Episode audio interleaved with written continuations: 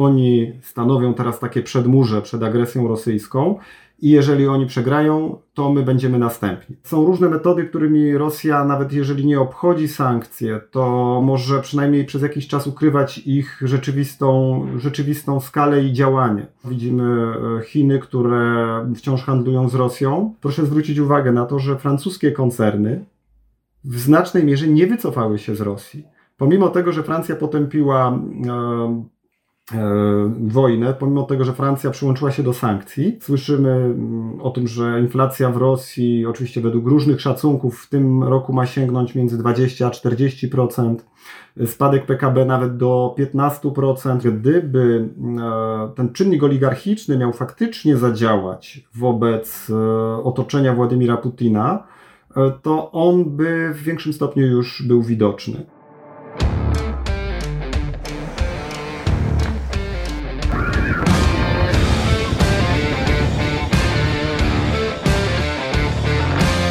Aby być na bieżąco, kliknij subskrybuj i dzwoneczek. Angelika Wielgus-Lach, zapraszam na program Kulisy Sukcesu. Co musiałoby się stać, by Rosja zakończyła wojnę? Czy sankcje nakładane na ten kraj wpływają rzeczywiście na oligarchów?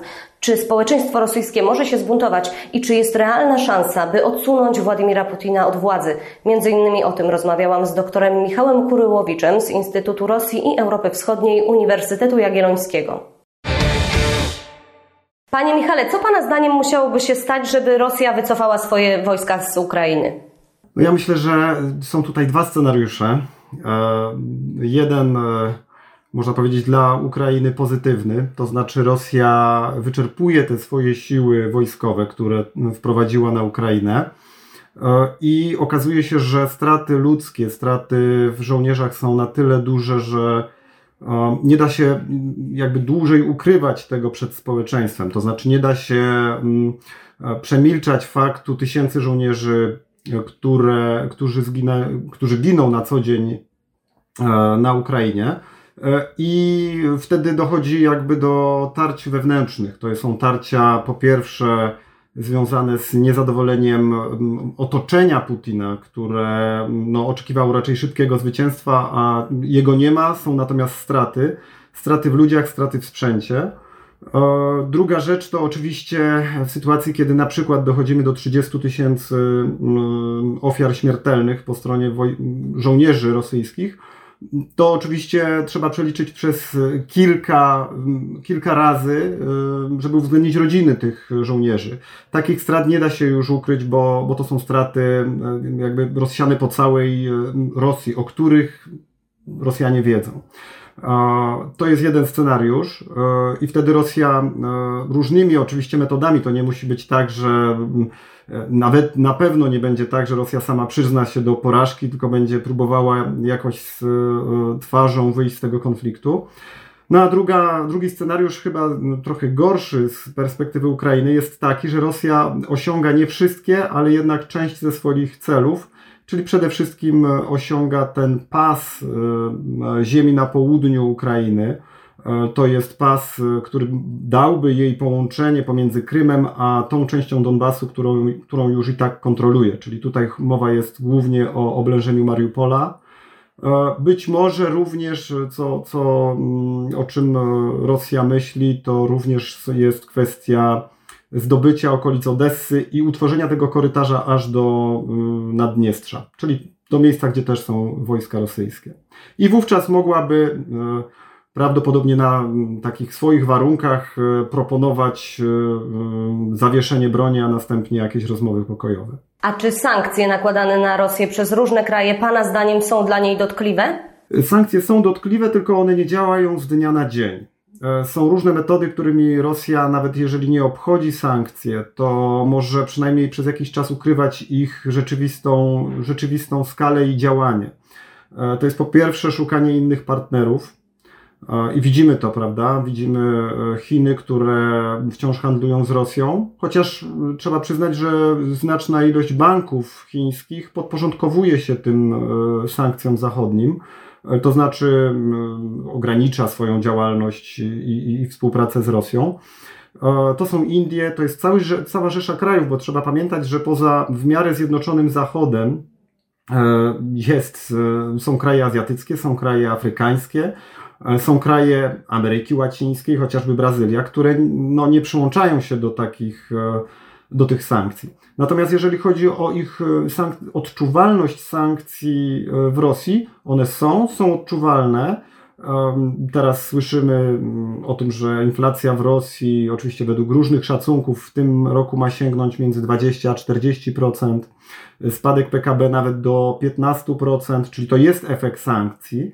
Natomiast w krótkim terminie to jeszcze nie sądzę, aby spowodowało, mm, no nie wiem, na przykład jakiegoś społecznego takiego odruchu y, protestu przeciwko wojnie. No bo o tym prawdopodobnie myślimy, prawda, że społeczeństwo poczuje, że to jest y, to jest coś, czego nie chce znosić i że w związku z tym rząd nie realizuje tego, um, rząd w osobie Władimira Putina nie realizuje tego, um, co obiecał, prawda? Szybką, zwycięską wojnę i odzyskanie e, pozycji międzynarodowej przez Rosję. Właśnie miałam pytać o reakcję ludzi, o reakcję Rosjan. Czy oni mogą się zbuntować? Już pan trochę o tym powiedział. No na razie mm, trzeba też podzielić społeczeństwo rosyjskie na kilka, e, kilka grup, kilka wspólnot. E, my mm, często w mediach pojawia się mm, informacja o takim bezwarunkowym niemal poparciu Rosjan dla, e, dla tej wojny, czy też jak nazywają ją Rosjanie dla specjalnej operacji wojskowej. E, tutaj bazuje, bazują władze na mm, przekonaniu, ono jest obecne w społeczeństwie rosyjskim, e, bazują na przekonaniu, że Ukraina faktycznie dla Rosji stanowiła niebezpieczeństwo. Przez swój, swój zachodni wektor e, rozwoju, przez niechęć do, do współpracy z Rosją po 2013 roku, Wreszcie przez tą tak zwaną operację antyterrorystyczną na, na Donbasie, E, I to jest społeczeństwo też karmione przez rosyjskie media, przez rosyjską propagandę, przede wszystkim obrazem Ukrainy jako państwa faktycznie mm, mm, no, znęcającego się wręcz nad mieszkańcami Donbasu. To jest jedna część dość znaczna, która poddaje się tej, e, e, temu obrazowi. Przede wszystkim, oczywiście, to, to jest też pewne uogólnienie, niemniej jednak są to mieszkańcy prowincji to też współgra z tym, że znaczna część żołnierzy rosyjskich, którzy mm, zasilali w ostatnich latach e, e, armię rosyjską, pochodzi właśnie z obszarów prowincjonalnych, często nie z części europejskiej, tylko z części syberyjskiej czy dalekowschodniej to znajduje wytłumaczenie w tym, że armia dawała tym ludziom i daje wciąż no, jakby trwałe podstawy bytu. Daje tą szansę na wybicie się z często prowincjonalnych, takich zapadłych niemal e, okolic syberyjskich czy, czy dalekowschodnich. To jest ta część społeczeństwa. Natomiast oczywiście my mm, szukamy, e, chcemy słyszeć też o, o tej drugiej części i ona jest obecna. E, to znaczy o tych, e, zwłaszcza elitach, zwłaszcza mieszkańcach dużych miast, którzy, protestują, którzy wyrażają swój sprzeciw, sprzeciw wobec wojny. To jest dość duża, liczna grupa osób, ale na pewno nie większość jako że w ogóle mieszkańcy dużych miast nie stanowią większości w Rosji, nie stanowią tego, tej bazy poparcia dla Władimira Putina.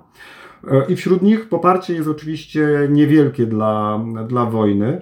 Widzimy ich na ulicach, jak spacerują z napisami, z transparentami nie wojnie. E, widzimy ich też jako mm, chociażby twórców, którzy się przeciwstawiają na bardzo różne sposoby. E, poprzez rozmaite mm, e, wypowiedzi, listy otwarte, poprzez czasem wręcz instalacje, czasem takie performanse, które, które tworzą głównie po to, żeby na różne sposoby po powiedzieć, wy wypowiedzieć ten sprzeciw. Natomiast nie jest to, nie jest to większość. Przynajmniej nie w tym momencie. To teraz przyjrzyjmy się jeszcze grupie, innej grupie społecznej, grupie oligarchów rosyjskich. Jak wiadomo, w Rosji współczynnik dziennego jest e, wysoki, czyli że tak niewiele osób posiada tak wiele. Czy Pana zdaniem zamrażanie ich e, majątków może wpłynąć na decyzję Putina i jego środowiska? No, minął już ponad miesiąc od e, ataku rosyjskiego na Ukrainę i moim zdaniem, gdyby e, ten czynnik oligarchiczny miał faktycznie zadziałać wobec e, otoczenia Władimira Putina, to on by w większym stopniu już był widoczny. I w związku z tym wydaje mi się, też trzeba pamiętać, że metodami różnymi oligarchia w Rosji została władzy podporządkowana. Pierwszym takim no, najbardziej wyrazistym przykładem było oczywiście um, uciszenie, oczywiście mówię w cudzysłowie, um, uciszenie Michała Chodorkowskiego. Cała reszta oligarchów, która od tego czasu, czyli od 2003 roku, pozostała, pozostała przy swoich majątkach, przy swoich wpływach, no jednak działała na warunkach Kremla. Co to znaczy? To znaczy, że oni e, oczywiście mm, mieli możliwość e, poszerzania, powiększania swoich majątków, mieli możliwość e, nawet i angażowania się na arenie międzynarodowej, ale realnego wpływu na władzę nie mieli. Widać to zresztą, że ta nowa oligarchia jednak tworzona już w czasie, kiedy Władimir Putin był, został u władzy, mm, to raczej była oligarchia związana ze służbami. To raczej byli tacy bliscy zaufani Władimira Putina, um, no chociażby jak Igor Sieczin, czy mm, no cały szereg jakby tych, um, tych osób z tak, zwanego, z tak zwanych resortów siłowych i oni nie tworzą tego otoczenia, które miałoby, mogłoby na skutek sankcji um, oddziaływać. Stąd wydaje mi się, że mm, przecenia się rolę oligarchów jako tej siły, która może Putina odsunąć. A jakie kraje Pana zdaniem są przyjaciółmi Rosji? Ostatnia rezolucja ONZ potępiająca Rosję za akty przemocy w Ukrainie myślę, że wiele pokazuje. Tutaj znów dochodzi element e, takiego, ja bym to po, nazwał wyczekiwaniem. E, co to znaczy? E, część krajów, które nie, jakby nie mają którym z Rosji jest po drodze, z Rosją jest po drodze, bardzo zajęły taką wyczekującą pozycję. To znaczy nie są ani radykalnie przeciw Rosji, ani radykalnie za, tylko zaczynają, tylko czekają.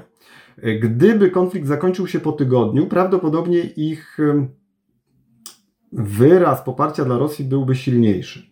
Ja tu mówię w tym momencie o Chinach, o mm, nie wiem, takich krajach jak e, Wenezuela czy Syria, czy no cały szereg, no nie wiem, Erytrea. Kraje, które zagłosowały w Radzie ONZ bądź przeciwko rezolucji potępiającej e, potępiającej Rosję, bądź też wstrzymały się od głosu. Natomiast dużo krajów takich właśnie jak Chiny, Indie, zajmują tą pozycję wyczekującą, nie chcą sobie zamykać drogi do współpracy z Rosją, bo nie wiedzą, jak się ten konflikt rozwinie. Ale z drugiej strony nie wypowiadają się wprost prorosyjsko, co oznacza, że czekają e, na to, jakie będzie rozstrzygnięcie na polu bitwy. Bo też jedna rzecz, o jednej rzeczy trzeba pamiętać, myślę, jak patrzymy na ten konflikt, że my bardzo patrzymy tak, można powiedzieć, emocjonalnie, sercem. Im bliżej Ukrainy, im bliżej Rosji, tym bardziej stosunek do tego konfliktu jest emocjonalny. Im dalej od niego, tym oczywiście stosunek jest chłodniejszy i pojawiają się kalkulacje. Proszę zwrócić uwagę na to, że francuskie koncerny w znacznej mierze nie wycofały się z Rosji. Pomimo tego, że Francja potępiła e, e, wojnę, pomimo tego, że Francja przyłączyła się do sankcji, to duża część koncernów francuskich pozostała w e, Rosji i nawet, można brutalnie powiedzieć, być może skorzysta na braku konkurencji. A Rosjanie będą pewnie za to wdzięczni. Druga rzecz, też w tym kontekście istotna i warunkująca reakcję krajów, mm, to myślę, że jest kwestia niepewności co do tego, czy po tym konflikcie, kiedy już kurz opadnie i takie czy, inaczej, takie czy inne porozumienie pokojowe zostanie zawarte, bardziej korzystne dla Rosji, czy bardziej korzystne dla Ukrainy, no Rosja będzie istnieć, trzeba sobie powiedzieć wprost. I trzeba będzie się z tą Rosją jakoś układać. Czy to będzie Rosja Putina, czy Rosja, się często mówi o jakichś innych, e, Naryszkina, czyli dzisiejszego e, jednego z zaufanych e, Putina, czy jakiegokolwiek innego polityka, no raczej nie ma się co spodziewać, że będzie to Rosja wyznająca wartości euroatlantyckie. I tak czy inaczej trzeba będzie się z nią jakoś układać. Stąd, stąd takie podejście. Mnie osobiście najbardziej oczywiście interesuje stosunek tych krajów, które leżą, można powiedzieć, w tym bliskim zapleczu Rosji, czyli dawnych krajów poradzieckich.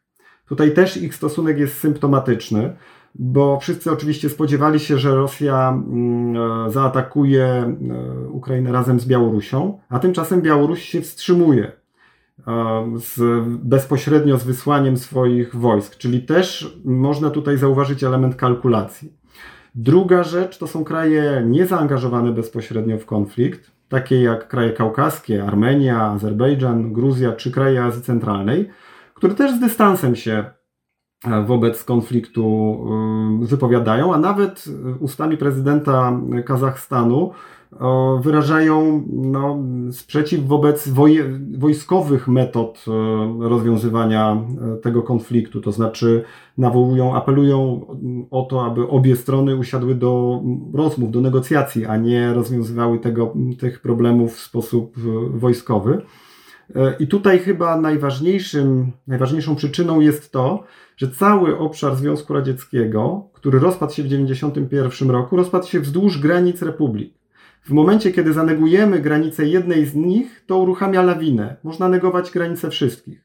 Rosja już negowała takie granice, prawda? Na przykład granice Gruzji, uznając Abchazję i Osetię. Zanegowała poniekąd granicę Mołdawii, wspierając Naddniestrze. Zanegowała granicę Ukrainy. Stąd można logicznie pomyśleć, że republiki Azji Centralnej, zwłaszcza Kazachstan, gdzie na północy mieszka mnóstwo Rosjan, też będzie tym takim, może zostać dotknięty przez taką politykę. I stąd ich dystans. A na ile Pana zdaniem jest możliwa zmiana na fotelu włodarza Rosji? To jest stały problem Rosji.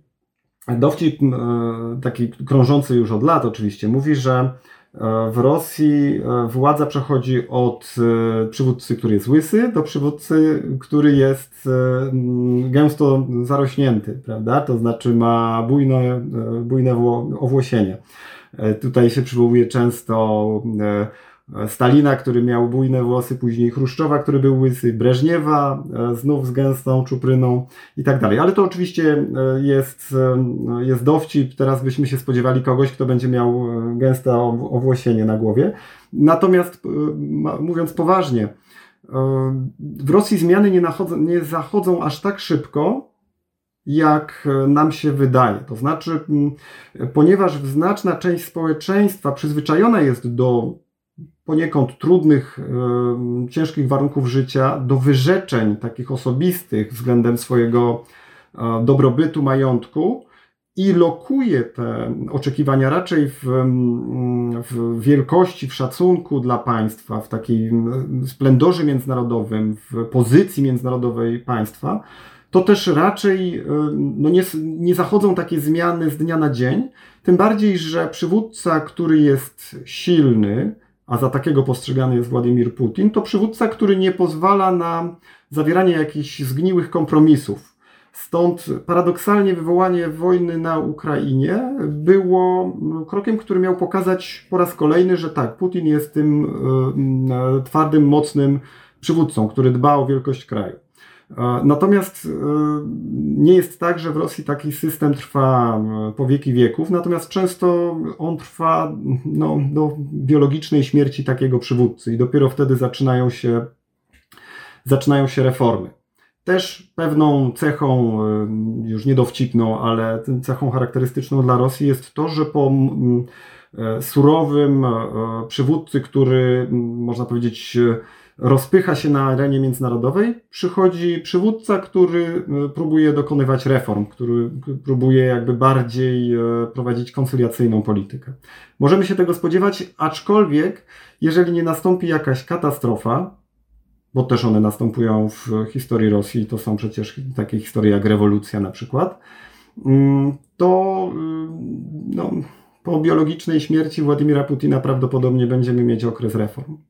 Biorąc pod uwagę, że Władimir Putin ma 70 lat, no to mm, jego siły biologiczne nie są, mm, można powiedzieć, niespożyte, prawda?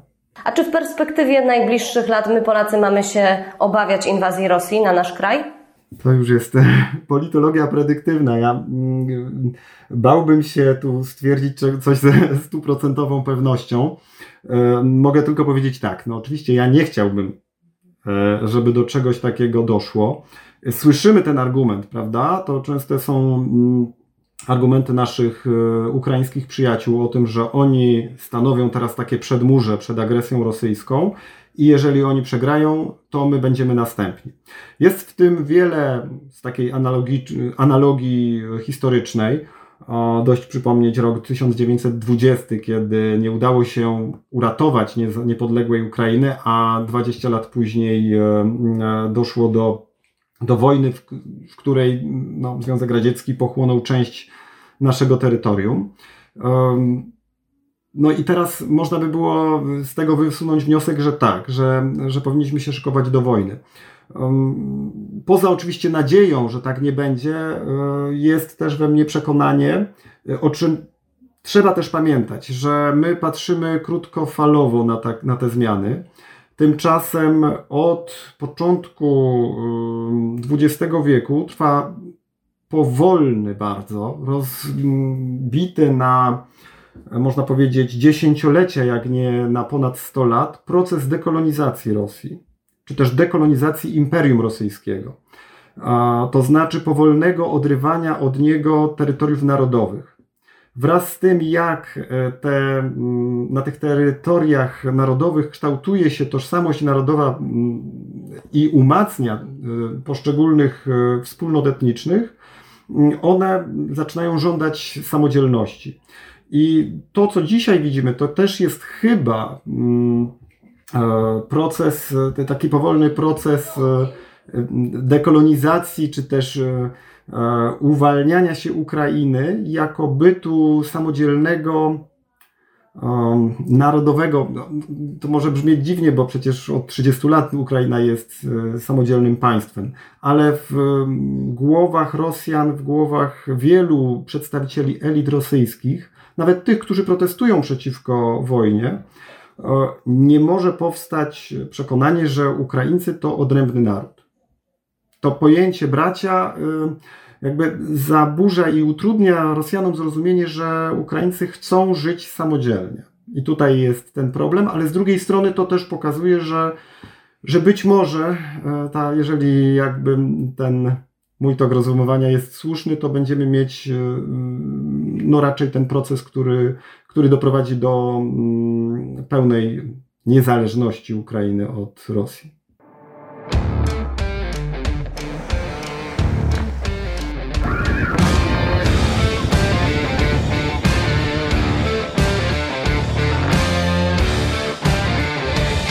Aby być na bieżąco, kliknij subskrybuj i dzwoneczek.